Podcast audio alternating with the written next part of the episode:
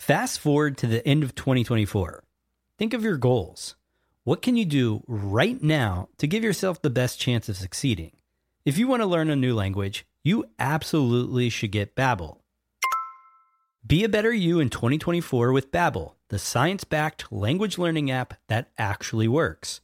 Don't pay hundreds of dollars for private tutors or waste hours on apps that don't really help you speak the language. Babbel's quick 10-minute lessons are handcrafted by over 200 language experts to help you start speaking a new language in as little as 3 weeks. I absolutely love Babbel because their courses help me learn real-life conversational skills. It's so easy to learn how to order food, ask for directions, speak to the locals without having to consult language apps.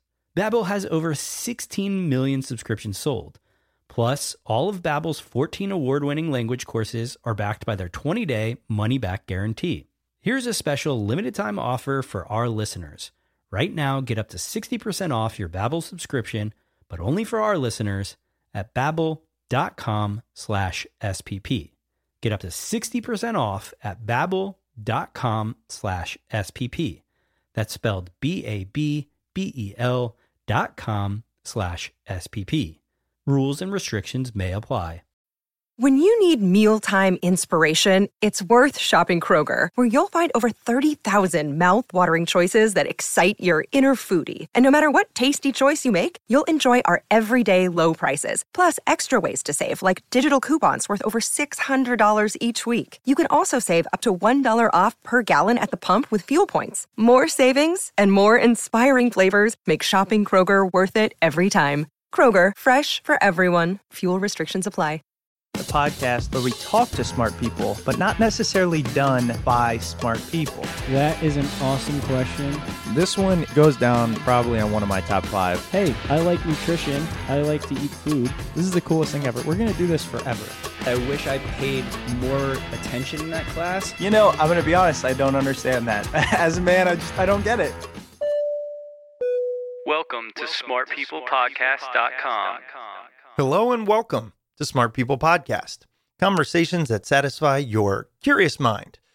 Okay, before we get into anything, I just have to give a shout out to our newest Patreon supporter, Felice. If you're listening, and I hope I pronounced your name correctly, thank you so much. I can't tell you how much it means to us, the support we've gotten on Patreon. And although our numbers on Patreon are small at this point, every time there's some support, it's like a personal thing for me. So, that being said, let's get on with it. Here's the deal, folks. As you may be able to tell, um, I'm not doing too great in the vocal category here. I actually completely lost my voice on Thursday. Such is the cost of basically talking for a living.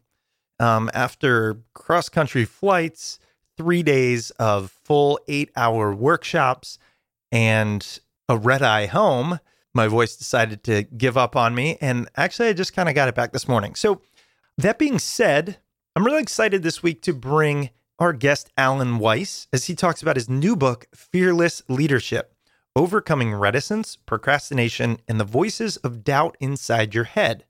Now, I got to say, Alan, he's a trip, man. He's no nonsense. He is unapologetic. He is self assured confident, um, but he is also successful. And I spent some time prior to this interview reading much of his book. I listened to some podcasts that he did. He's articulate. Alan is a consultant, speaker, and author. His consulting firm, Summit Consulting Group, has attracted clients such as Merck, Hewlett Packard, GE, plenty of the top Fortune 500 companies. He is an inductee into the Professional Speaking Hall of Fame, and he has been named a fellow of the Institute of Management Consultants. And if you look online, often he is referred to as one of the biggest independent consultants in the world. Now, one thing I've learned over the years is to be very careful about titles. After receiving thousands and thousands of bios uh, for people to be on the show, you know, really anybody can make anybody sound great. That being said, I do believe Alan is the real deal when it comes to speaking, writing, consulting. I will also say that anybody who writes 64 books has more to say than I could ever imagine. But that is the beauty of this podcast because I don't think I asked all the exact questions I wanted. I don't think I got to the heart of some of the things I wanted, but he is providing me a perspective. I love his idea about just put it out there what could go wrong. Now, I haven't fully thought through what could go wrong. I'm sure there are plenty things, but that's not how I operate. I tend to mull over things, overthink, perfect in my brain, you know, play out scenarios, ask too many people for their opinions. Clearly, that's what this podcast is. And by talking to people like Alan, I become more well rounded. I see the other side and I see what I like and maybe what I don't like about it. I am extremely interested to hear from you. What is your feedback? And what I mean feedback is what did you think about the interview? What do you wish we would have talked about? What'd you think about Alan? And what'd you take away? That's always helpful. Remember, you can find us at smartpeoplepodcast.com or you can email us directly at smartpeoplepodcast at gmail.com. So, with that, this ended up being longer than I thought, but I just recorded this interview. It left me with a lot of thoughts. Time for me to go digest them. I hope you do the same. We are talking with Alan Weiss about his brand new book, Fearless Leadership Overcoming Reticence, Procrastination, and the Voices of Doubt Inside Your Head. Enjoy.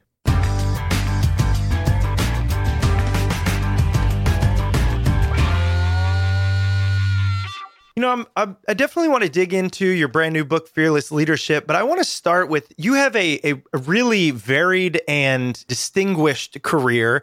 One of the things I read was 64 books. And I kind of want to start with how does anyone write 64 books? Well, I, I, kid people by saying I go for volume and not accuracy, but unfortunately, some people think that's true. So uh, you go about it because A, you love to write. I love to write. Uh, B, I think that uh, books create awareness. You know, no one ever learned to ski or ride a bike by reading a book, but you read a book and say, hey, maybe I should learn to ski. Uh, and thirdly, you know, in my business, in my profession, uh, they're, they're highly credible. And this whole idea that books are going out of style and so forth is just malarkey. I mean, it's just ridiculous. Uh, so I advise my clients now, my entrepreneurial clients, that really they need to write a book about every every 18 months or they're going to fall behind the curve. Wow. How do you churn out that much information? Because I want to get into this, but how are you able to kind of fight that voice that might say, I don't have any more to say, or I can't put something out every 18 months, or maybe this isn't my best work, things along those lines? Oh, that's a good question. I think there are three responses I have. The first is that I never self edit. Uh, I never say, should I have said that differently? Gee, I said there were seven key points, are there nine or five? I never do that. I just write from my head to the screen uh, based on the topic. Uh, and I never doubt myself and I never question myself. And guess what? Neither do the editors. I mean, I still don't know the difference between which and that, and they'll correct that kind of thing. But uh, they never correct my content, and they, they, you know, they might tell me I told the story twice, and that's about it. The second thing is that the, there is a little guy on your shoulder. I write about this little guy in Fearless Leadership, as you point out, and the guy keeps telling us why we're not good enough and we don't deserve it and we can't do that. But in Fearless Leadership, what I tell people is you can convert this guy and you convert him to somebody who says, You've done this before, you can do it again. The, the empirical evidence is you can do this. And a lot of my best coaching clients, I mean, people making well into seven figures as entrepreneurs, uh, I have I open the, the discussion with all empirical evidence to the contrary, meaning they think they can't do something, even though all the empirical evidence points out that they can. So that's a little guy in the shoulder bit. And then the third thing is that uh, you have to understand that we're not changing the course of Western civilization here. You know, several years ago, somebody uh, got on a keyboard and actually rewrote A Tale of Two Cities. Uh, not rewrote it, I mean, they just retyped it. But instead of putting Dickens' name on it, they put their own name on it and they submitted it to five publishers. And every one of those acquisition editors rejected it. Wow. So, yeah, I mean, so just because somebody rejects a book proposal or says, yeah, I'm not sure this is right, doesn't mean it's not good. It just means on that particular day, this person wasn't interested and you move on. I think at the core of it is this uh, idea of ego. And I know you mentioned a, a, great part about how we tend to put ego at the front of the ship when it should be down in the cargo hold. And that resonated for me. And as we talk about writing books, how much of it do you think is the fact that when we put art out into the world in whatever way, could be a podcast, could be a YouTube video, a blog post, so much of ourselves are attached to it. And if people reject what we create, then in a sense, we feel they are rejecting us. And do you think there's any validity in that belief? Oh, there's a lot of validity in that that's how people operate. I don't think the belief is true, but I think it's a belief that people have. And in fact, one of the greatest fears that people have at all levels, executive suite, plant floor, sales force, finance, is fear of rejection. People don't ask for referrals, even though they've helped a client successfully, because they're afraid, they're afraid the client will say, No, I won't give you a referral. They fear this stuff. The same thing, this great myth about being afraid of public speaking, you know, or writer's block. These are simply myths. Is there's a fear of rejection. You, what you have to understand is you're not trying to sell somebody something and take something away from them. You're trying to give them value and improve their lives. And so instead of being an intruder, you're being someone who's there to help them.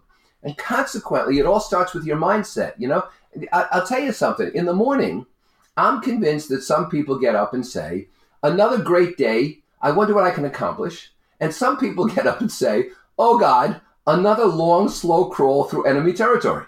I mean, I feel like I've experienced both of those things. But I guess to the point about this belief that when we put something out into the world, others are judging us, what I'm trying to determine is is there no value in me thinking that way?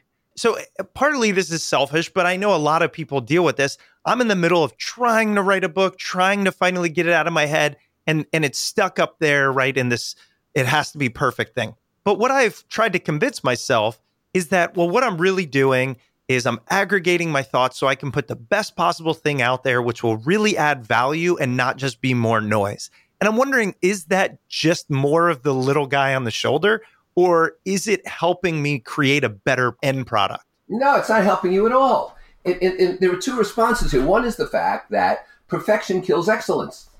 Number two is that it's the fear that you'll do something that will be critiqued, which overcomes the fear of being critiqued for not moving forward. It's an interesting dynamic.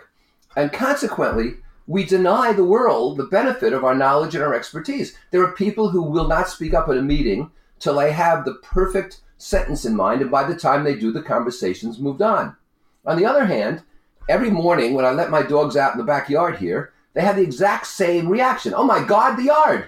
Look at this, the yard is here. And they have another great day. We have to enjoy life and not be frightened by it. Which gets to the underlying theme of this book, this fearless leadership. Would you say it's just that we're all operating off of an old evolutionary basis of fear that is no longer necessary? Well, a lot of people like to talk about that. I, I touch on it in the book, you know, that it's about uh, somebody afraid that a woolly mammoth's going to come and step on them. But the fact of the matter is, we develop phobias.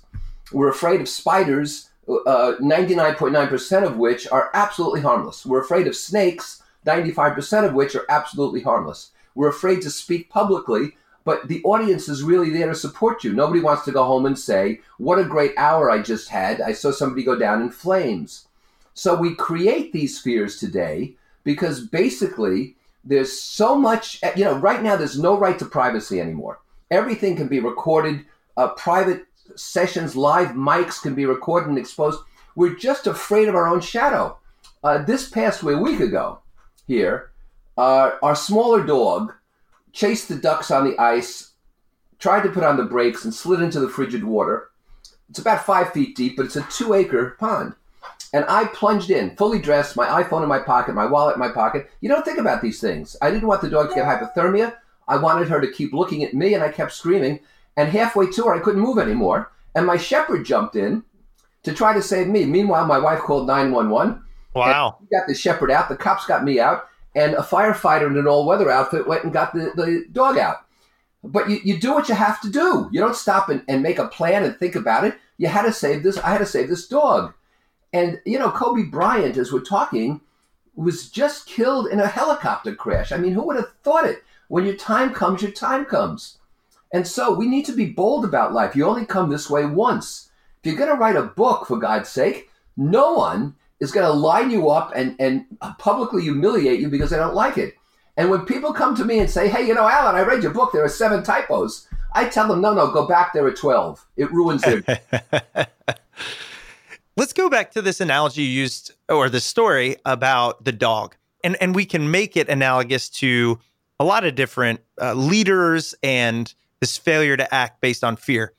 And let me just play devil's advocate. Imagine that the firefighters didn't get to you in time, you would have died. And I think if if we could ask you po- post mortem, do you wish you did something different? You probably would have said yes. So You- you- hold on.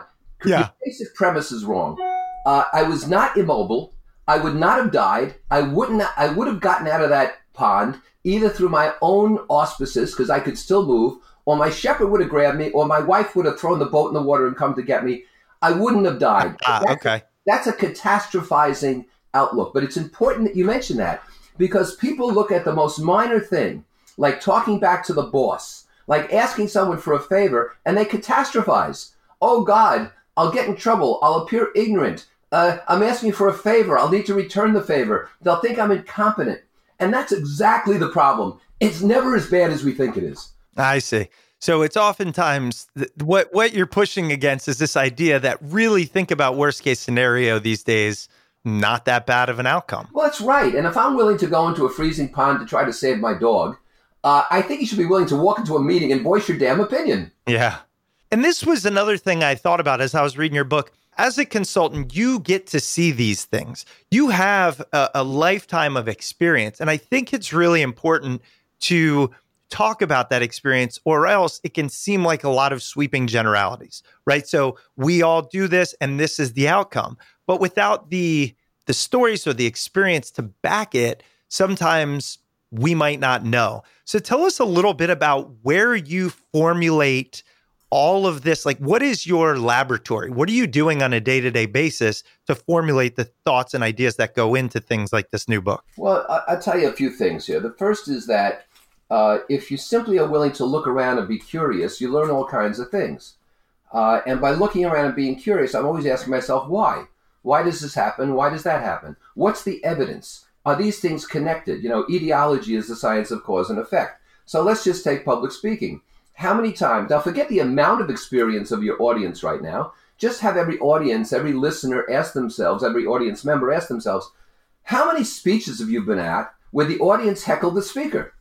How many speeches have you been at where the audience was openly opposed to the speaker? It practically never happens outside of politics.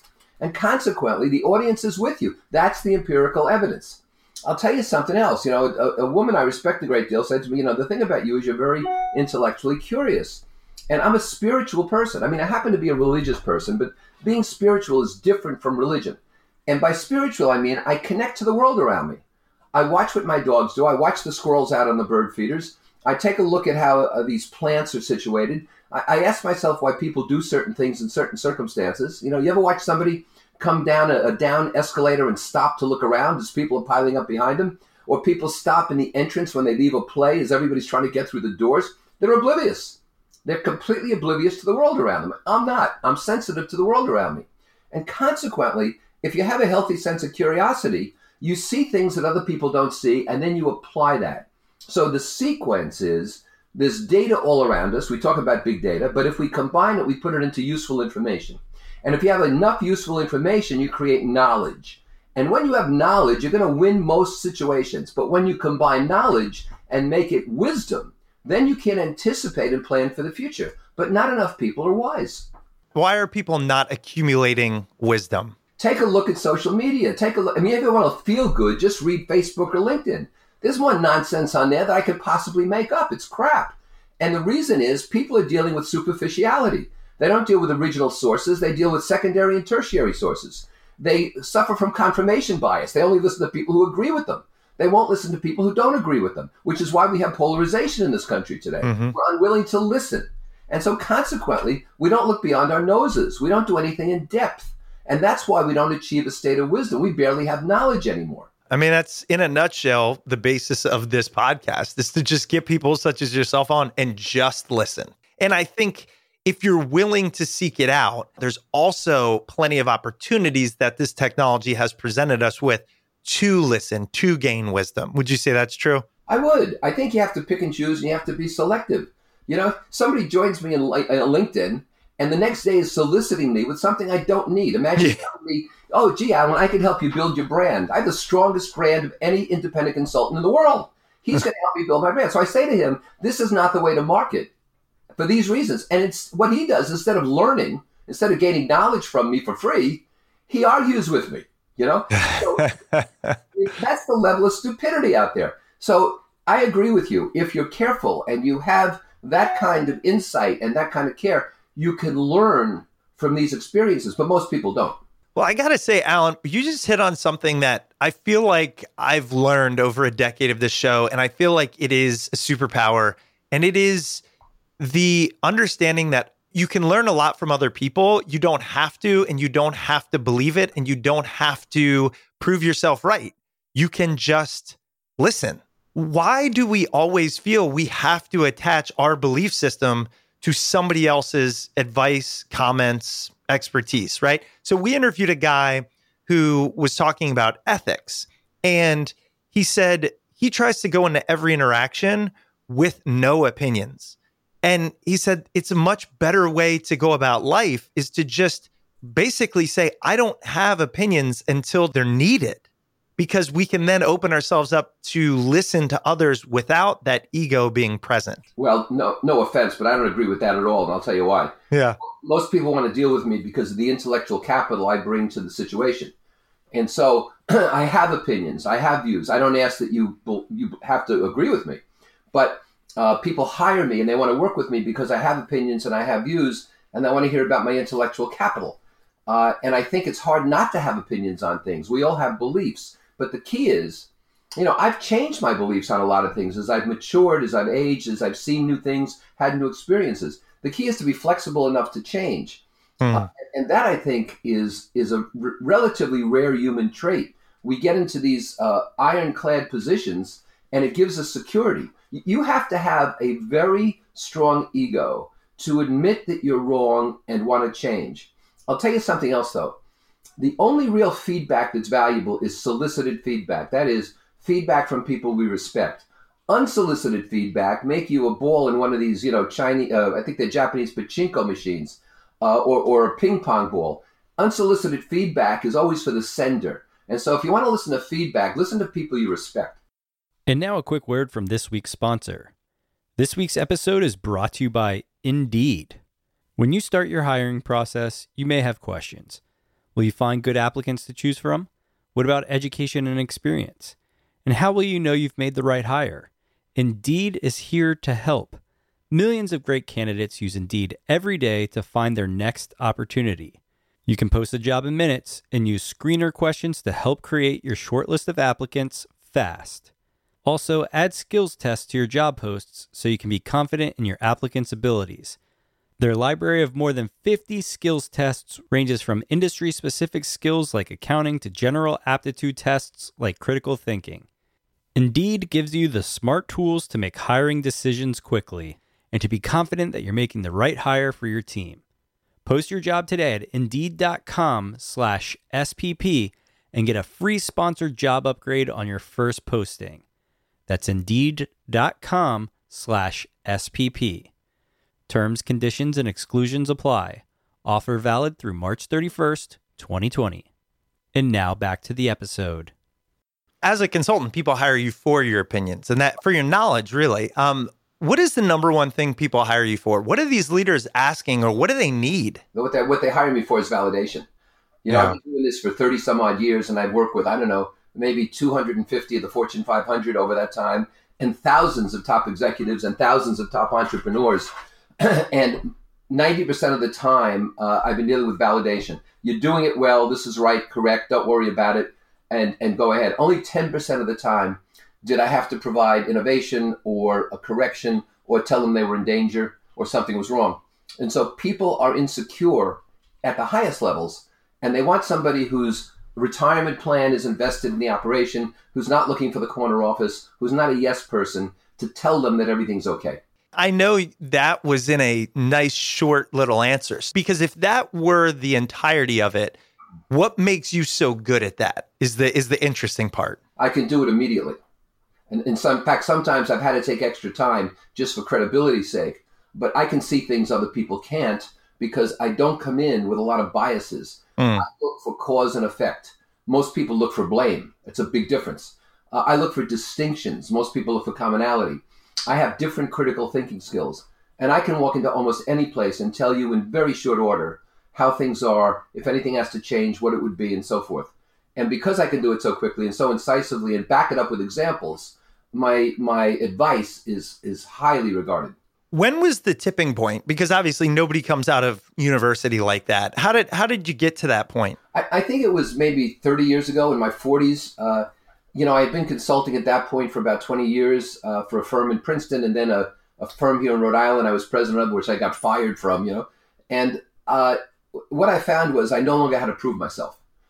I was very preoccupied before that with proving myself immaturely, showing I was good. And I got to a point where I just realized I'm damn good. I don't have to prove it. My actions demonstrate it. And so let's just let things flow.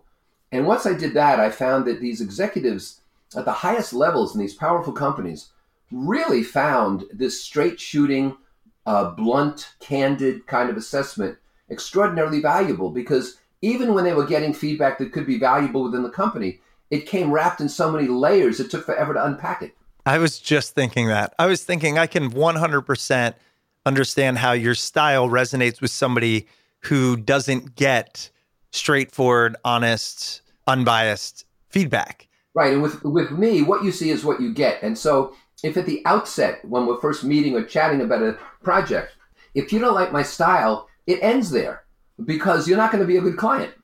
Right. And so that's fine. But if what you see and what you hear is acceptable, then we're going to make beautiful music together. Hmm. I'm going to get into fearless leadership, but I really I wanted to spend some time just given, as you mentioned, uh, the success as an independent consultant. You mentioned having one of the best brands and building your brand. What advice would you give to people, you know, entrepreneurs, solopreneurs, right? Service based individuals maybe out there who are trying to build that brand? How do we go about doing it? Well, first, I'll give you two definitions. Uh, the, the sort of technical definition of a brand is that it's a uniform representation of quality. So wherever you are, you know what you're going to get in a McDonald's. You don't go in there to browse. You know, you go in there, you already know you're going in what you're going to order.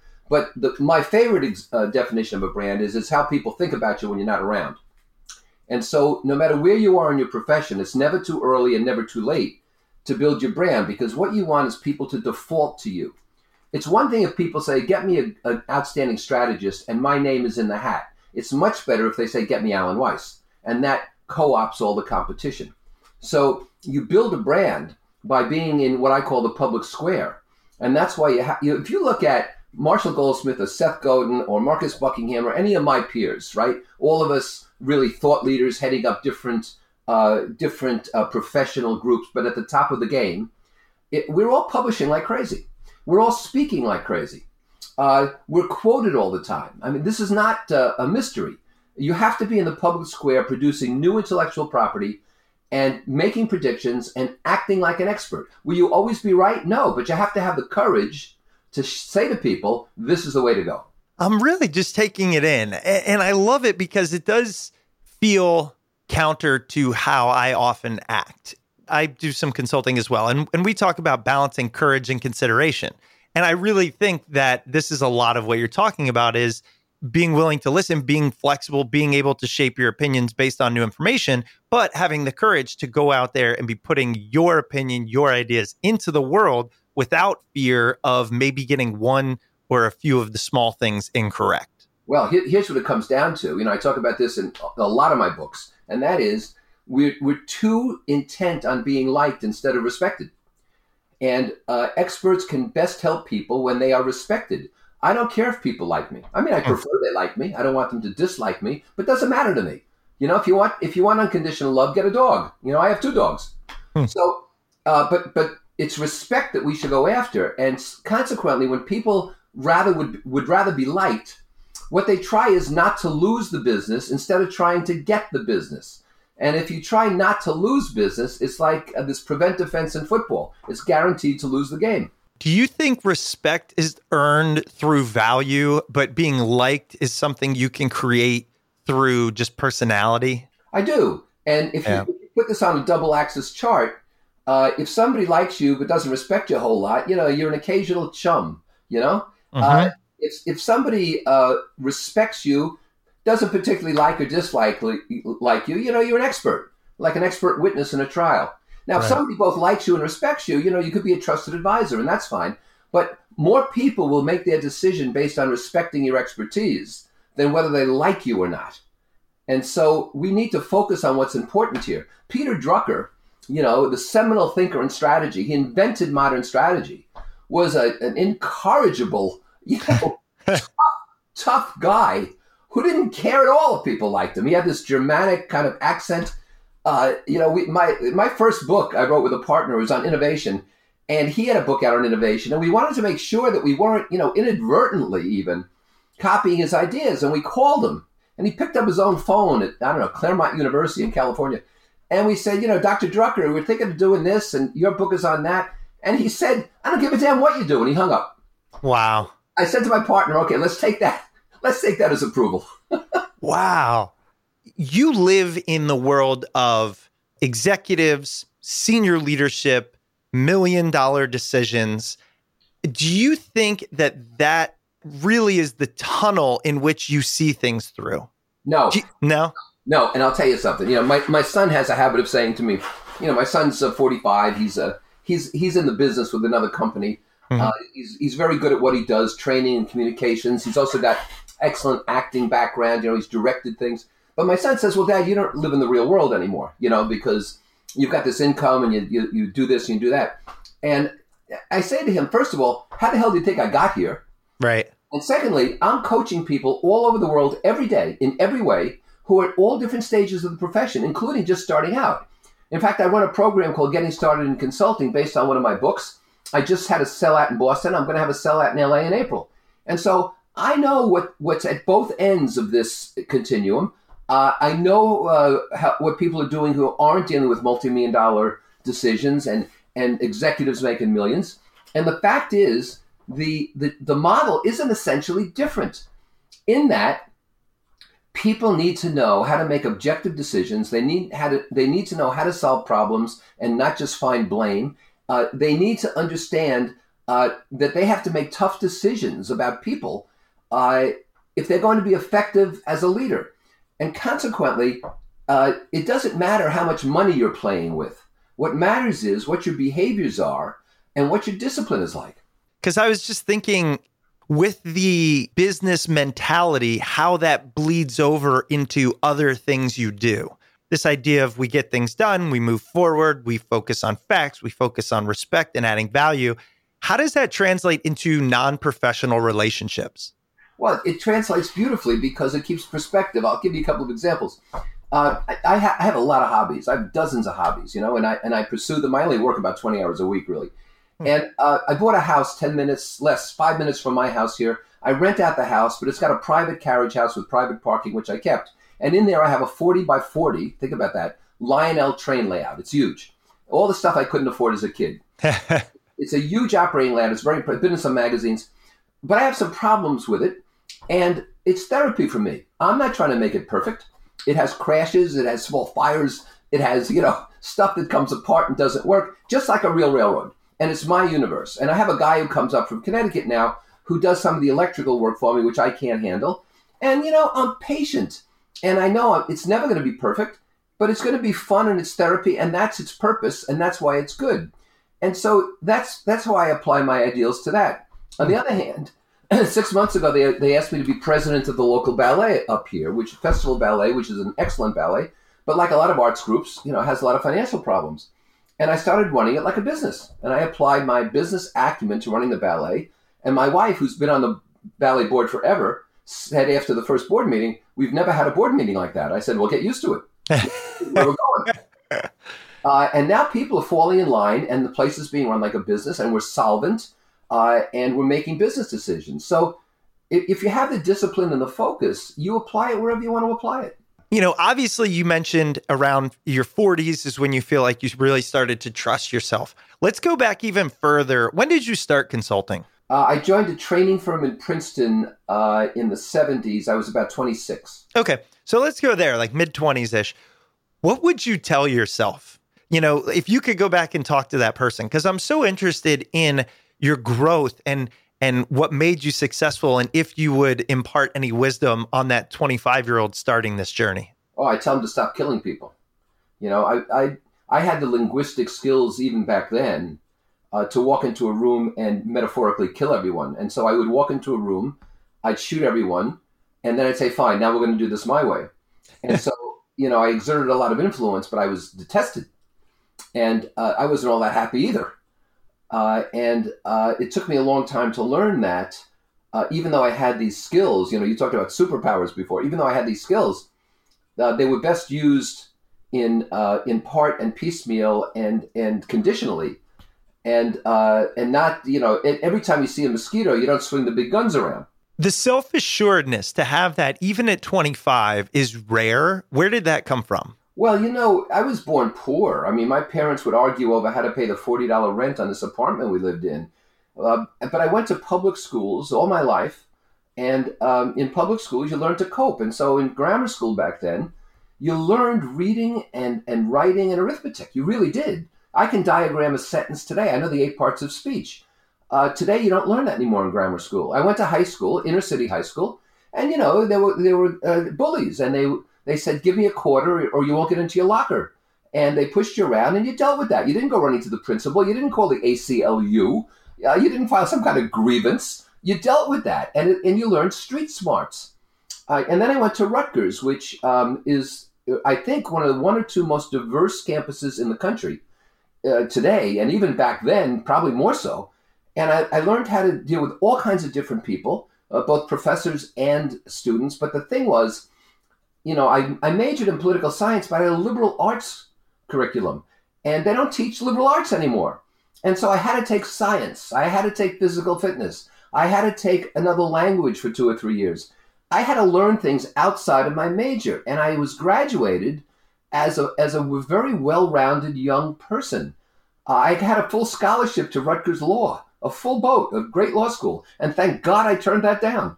It's funny the thing you said about they don't teach liberal arts anymore. I mean, they do, just not on as large a scale. Is that what you're saying? No, what I'm saying is it's not really liberal arts. They're not demanding you take science. I mean, I minored in geology because. Mm-hmm.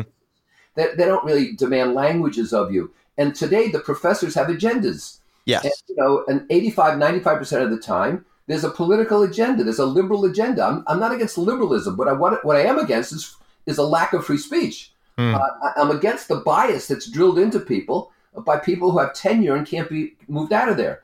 And, so uh, I really had a freewheeling, wide, widely spread, diverse kind of learning experience from my colleagues, from the other students, and from the faculty. And I don't think that's so available anymore, frankly. And now a quick break for this week's sponsor. This week's episode is brought to you by Warby Parker. Warby Parker was founded with a rebellious spirit and a lofty goal to create boutique quality eyewear at a revolutionary price point. The Warby Parker aesthetic is vintage inspired with a contemporary twist. Every pair is custom fit with anti reflective polycarbonate prescription lenses. Available exclusively through Warby Parker's website and retail stores, glasses start at $95, including prescription lenses. Amanda's the glasses wearer in our family, so we sat down together to go through the Warby Parker quiz to figure out what her style and aesthetic is. After taking the quiz, she picked out five pairs of glasses for the home try on program. And just a few days later, they were at our house. She was trying them on and having me pick out which ones were my favorite. And now the only problem is I have to convince her to keep only one pair. So listen up glasses start at $95, including prescription lenses. Lenses include anti glare and anti scratch coatings. You can try out Warby Parker's glasses with their free home try on program. Order five pairs of glasses and try them on for free for five days. There's absolutely no obligation to buy. It ships free and includes a prepaid return shipping label. Head to warbyparker.com slash smart to take the quiz and order your free home try-on. And now Warby Parker even has contact lenses. Introducing Scout by Warby Parker. Comfortable, breathable, and affordable daily contact lenses made from super moist material that resists drying for lasting hydration and comfort. Order a trial pack that includes six days worth of contacts for only $5, and then receive $5 off your next Warby Parker order. Learn more at warbyparker.com slash smart. Again, that's warbyparker.com slash smart. And now back to the episode. A- And what it sounds like then is you use those opportunities to shape your beliefs so that when you entered the professional environment, you felt confident enough in your previous experience to at least, you know, put those thoughts across, even to people who are older than you or more senior than you. Well, yeah, I mean, age never bothered me then or now, Mhm. uh, but I wasn't coddled. You know, there were no trigger warnings. Yeah, there were no safe rooms to go to.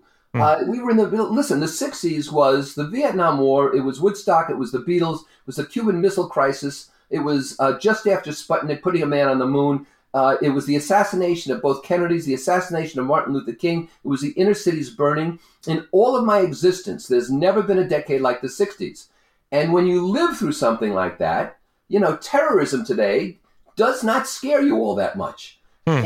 And, and you learn a, a great deal about your equilibrium and your ability to deal with things. I had street smarts, and I don't believe enough people today have street smarts. I get a big kick out of these people who have a business card or LinkedIn or wherever, and they've got 14 initials after their names.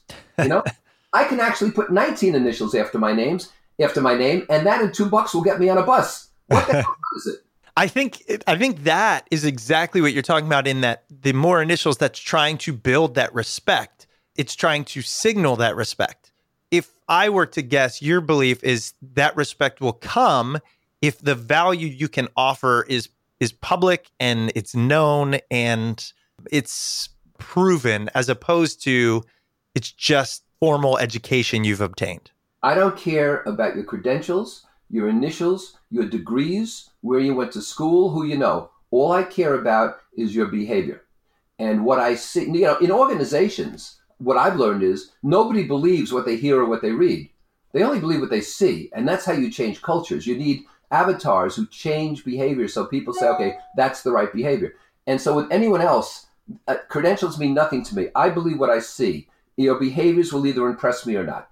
Well, Alan, I want to get into it because I now I'm really interested in the tactical nature of what you talk about here. So the new book, Fearless Leadership: Overcoming Reticence, Procrastination, and the Voices of Doubt Inside Your Head.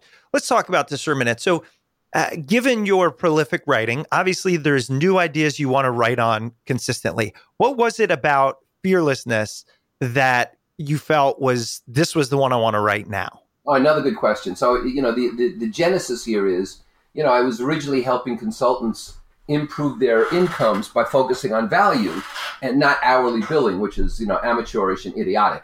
And so I was talking about value based fees, and I said to myself, why aren't people charging more for their value? And then I realized it was about self esteem.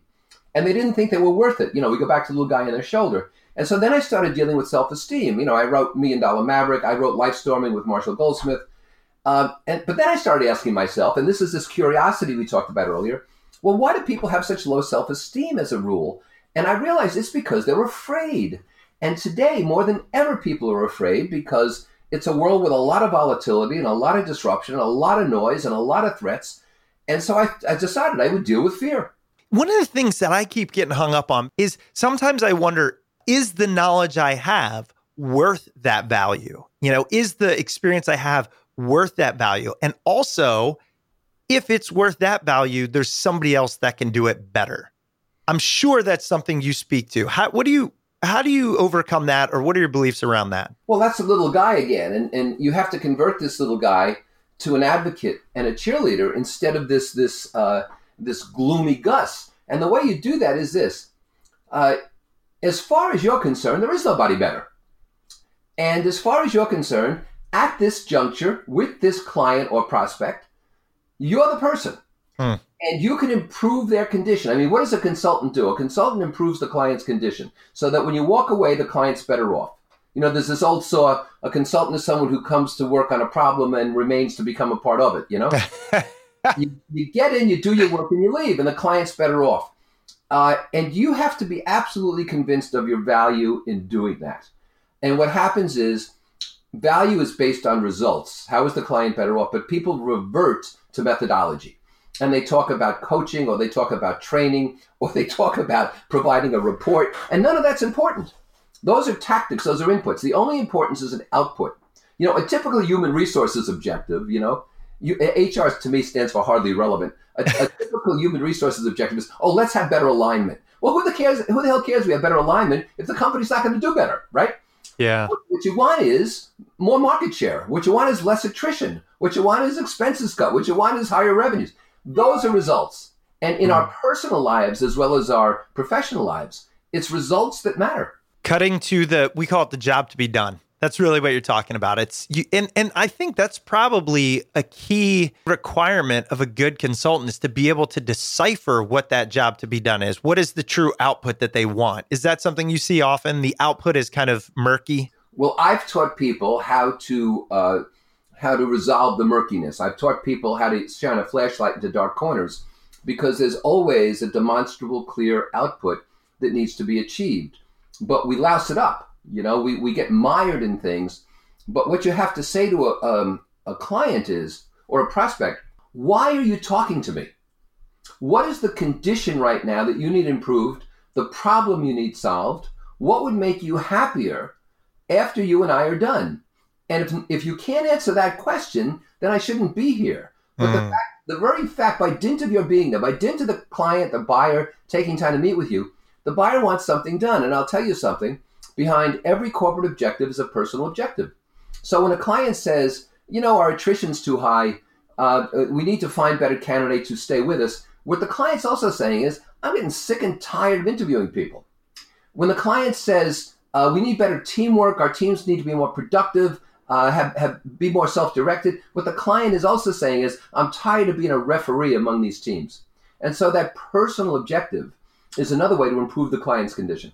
Let's imagine we are anyone listening. So we could be an entrepreneur, we could be a, a senior leader at a company, we could be a new people leader. Doesn't really matter for the purposes of this. One of the things as we talk about fear is understanding, and I know you talk about this in your book. What are things we actually should be afraid of? What are what are the market forces we need to worry about? Those externalities versus what are the ones that our ego or biases are telling us? How do we start to decipher where we should focus as leaders and what is just noise? Well, you know, in the book I talk about the classic is, you know, fight or flight, but I've added there fight, flight, or fright. And, you know, a deer gets stuck in the headlights. Well, the deer's not going to fight you. Uh, but you, you think, okay, the deer should run away. That's flight. But the deer is so stunned and uncertain of the headlights that it's frightened in inactivity and gets itself hit by the car. And so we have these three conditions. And I think we should be fearful, truly fearful, of somebody with a gun, of a tornado coming down the street, of fires that are out of control, of, of uh, an illness that we've contracted that is very serious, and so forth. Those are legitimate areas where we should be frightened. But we shouldn't be frightened about a competitor's actions or walking into the office of a buyer or dealing with a problem employee or, or having to resolve our financial issues. Because when you're frightened, uh, it forces us into uh, inferior actions. Fright, like guilt, masks talent. And so if you walk up on a stage frightened, your voice tightens up, you perspire, you don't use the gestures you should, and you're not as effective. And then you say, I was right, I should be afraid of the audience. No, no, no. Your fear got in the way. So be afraid of legitimate things that can harm your life, but don't be afraid of things that won't harm your life and are just threatening to your ego. Do you have any tools or kind of on the spot actions or thought processes to figure out what are those really to uncover the fears we might not be aware of that are holding us back? Yes. Uh, and let me mention, too, the book. There's a link in the book where you can take a, for free. You can take a test on my site, a fearlessness test, and you get feedback about where you are as a leader and, and how many people are in your category. This- Oh, great. So it's in the book. Okay, But- perfect. But to answer your question, um, you have to ask yourself, why am I afraid? And if you sincerely ask yourself why you're afraid and you're honest with yourself, you'll uncover the hidden fears. And the hidden fears are the ones that are killing you. I call them overt and covert in the book. And these covert fears are hitting you, uh, killing you. And you don't realize that, well, what you have a fear of is uh, going out with a new couple uh, because you're afraid that uh, they won't respect your work or you look inadequate or the other person might be more successful than you or be driving a better car than you.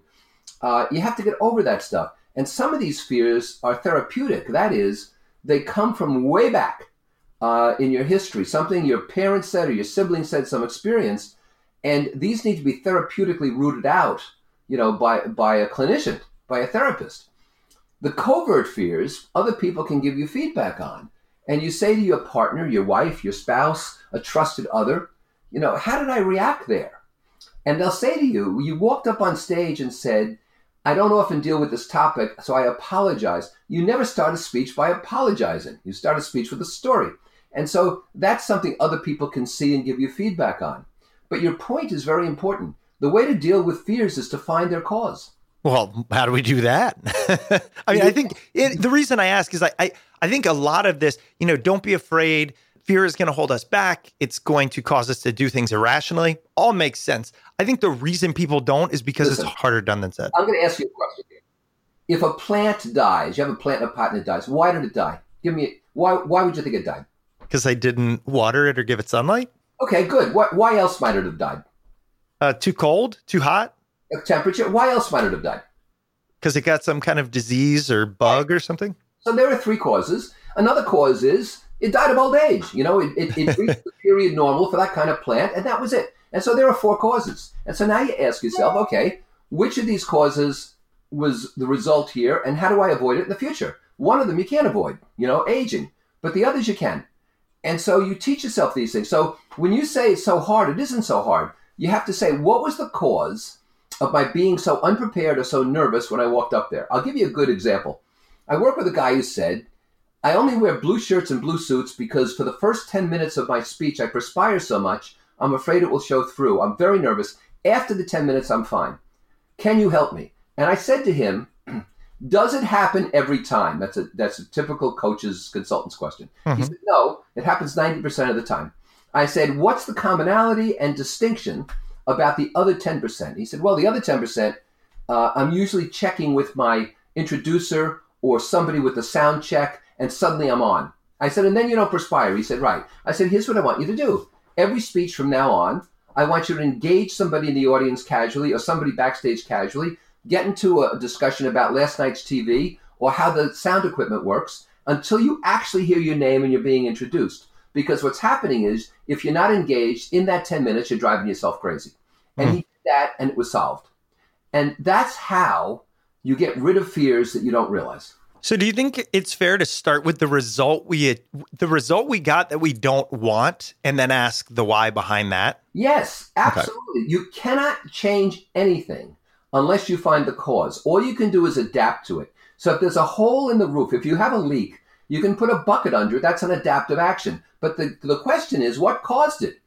Because only that allows you to fix it. If you've got a lousy relationship with somebody at work, you can choose not to meet with them or to walk on eggshells or whatever it is. But you should ask yourself, what's the cause of this? Am I afraid of the competition? Did I say something to offend them? Uh, do we represent different interests? And then you can fix the relationship.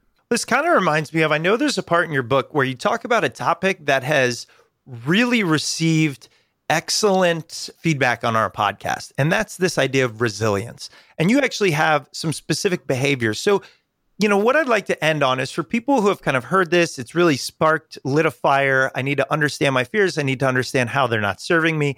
And over the long haul, I want to change my behavior so I'm more resilient to these things. I can walk into the meeting and feel confident. I can get on the stage and crush it. I can trust my opinions as a leader.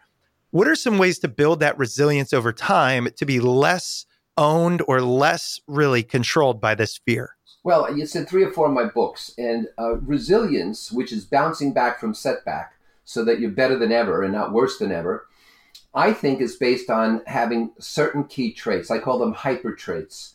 And we don't have time to go into all seven or eight, but I'll give you an example. Sure. One hyper trait is use of language, so that you know how to use language really well to control situations. Another hyper trait is refusal to listen to unsolicited feedback, uh, which causes you damage, as we talked about before. Now, when you apply these kinds of hyper traits, you master them because these are skills you can learn. Something bad happens, and instead of saying to yourself, oh my God, I'm horrible, you say, okay, how do I bounce back from this? Uh, and instead of engaging in dread about the future, you engage in opportunism. Now, I'm going to give you the, the really important thing to focus on here for all your listeners. Uh, you know, and, and, and this is it. When you have something that goes wrong, do not generalize it, isolate it. And so somebody doesn't buy something, you say, this person did not buy on this day under these conditions. You don't say you're a lousy marketer. When you have a victory, then you generalize it. So somebody accepts your proposal, you don't say, I got lucky today, this person accepted my proposal, whereas others haven't. You say, I am a great marketer. And if you have young kids, you'll find this to be absolutely crucial. If a kid makes an error on the ball field, you don't tell the kid that he or she is clumsy. You say, that was a tough kick. Anybody would have had trouble with that. The rest of the game, you were fine. But when the kid comes back with a 95 on the history test, you don't say, hey, you got lucky today, or that wasn't as good as your sister's 98. You say you're turning into a scholar. And so you isolate negatives and you generalize positives. And that's how you gain resilience. I love that, especially as a father. You know, it's uh You got it. It's a useful thing. Well, Alan, I really appreciate your time. We've been talking about the new book, Fearless Leadership. Before we let you go, I just wanted to see if there, you know, obviously you have so much work out there. For those that want to learn more, want to follow, like what they've heard, where sh- where else should we go to find you and learn about you? The best place is alanweiss.com, A L A N W E I S S.com. You'll find hundreds of free textual materials, audio and video, all free. You'll find all of my uh, monthly columns. I do five or six monthly and weekly columns. I do monthly audio and video. Uh, and you'll find all kinds of resources. And if you're interested in attending my experiences or being coached, all of that is there as well. That's the best place, alanweiss.com. Appreciate you sticking around and hope you enjoyed that interview with Alan Weiss. His book, Fearless Leadership Overcoming Reticence, Procrastination, and the Voices of Doubt Inside Your Head, can be found at your local bookstore. At the end of every Smart People podcast episode, I tell you the same thing, but if you're new, welcome. If you'd ever like to reach out to the show, you can email us at smartpeoplepodcast at gmail.com or message us on Twitter at smartpeoplepod. And if you'd like to support the show, please subscribe, download, tell your friends, rate and review on any podcast player you listen. And of course, you can sign up for a newsletter over at smartpeoplepodcast.com. And if you'd like to support us on Patreon, we'd greatly appreciate that. Just head over to patreon.com slash smartpeoplepodcast. All right, that's it for us this week. Make sure you stay tuned because we've got a lot of great interviews coming up. And we'll see you all next episode.